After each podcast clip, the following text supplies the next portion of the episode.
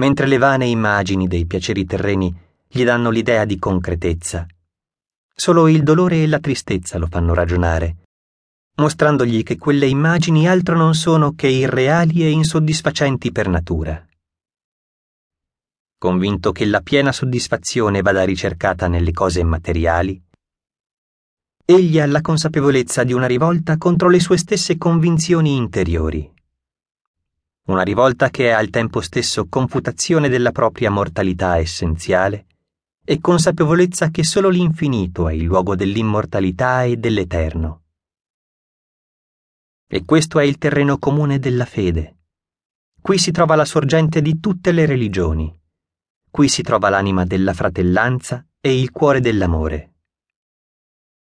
perché l'uomo è essenzialmente e spiritualmente divino ed eterno, e benché immerso nella mortalità e turbato dal disordine, egli è in costante ricerca della propria natura. Lo spirito dell'uomo è inseparabile dall'infinito e non può essere soddisfatto che dall'infinito stesso. E il peso del dolore continuerà sul cuore dell'uomo, come le tenebre che oscurano il suo cammino finché farà ritorno nella sua casa nella realtà dell'Eterno, avendo rinunciato al mondo sogno delle cose materiali. Come la più piccola goccia d'acqua raccolta dall'oceano contiene tutte le qualità del mare. Così l'uomo distaccato dalla conoscenza dell'infinito contiene la sua stessa sostanza. E come la goccia d'acqua deve per sua natura trovare la strada che la riporta al suo oceano, Così l'uomo deve trovare la strada che lo riconduca, tramite la legge infallibile della sua natura, verso la sua fonte, il grande oceano dell'infinito.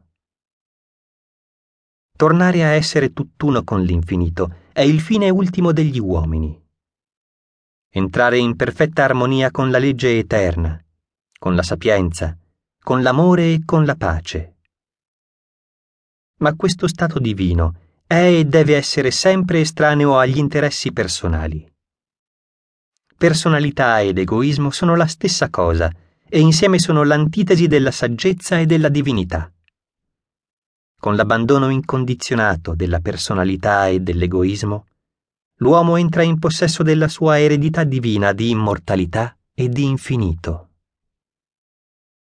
L'abbandono della personalità viene considerato la più grave delle calamità da parte dell'egoista, la perdita più irreparabile, mentre invece è la sola benedizione suprema, l'autentico guadagno reale e duraturo.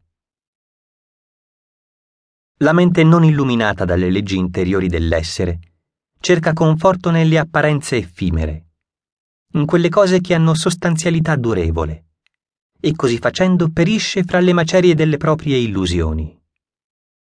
Gli uomini gratificano la carne come se fosse eterna e cercano di non pensare alla sua caducità, tentano di dimenticare la vicinanza della sua fine.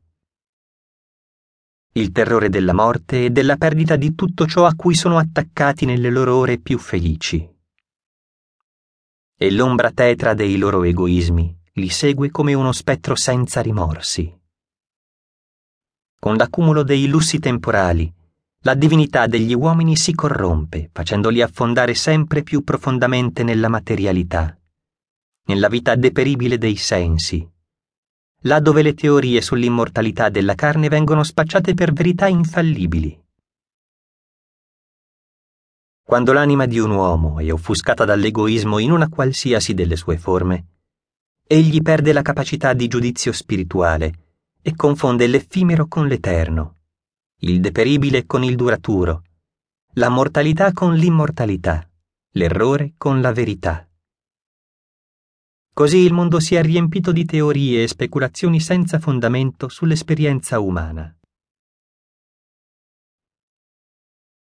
Ogni corpo contiene in sé, dal momento della nascita, gli elementi della sua distruzione e per via della legge inalterabile della sua stessa natura è destinato a scomparire.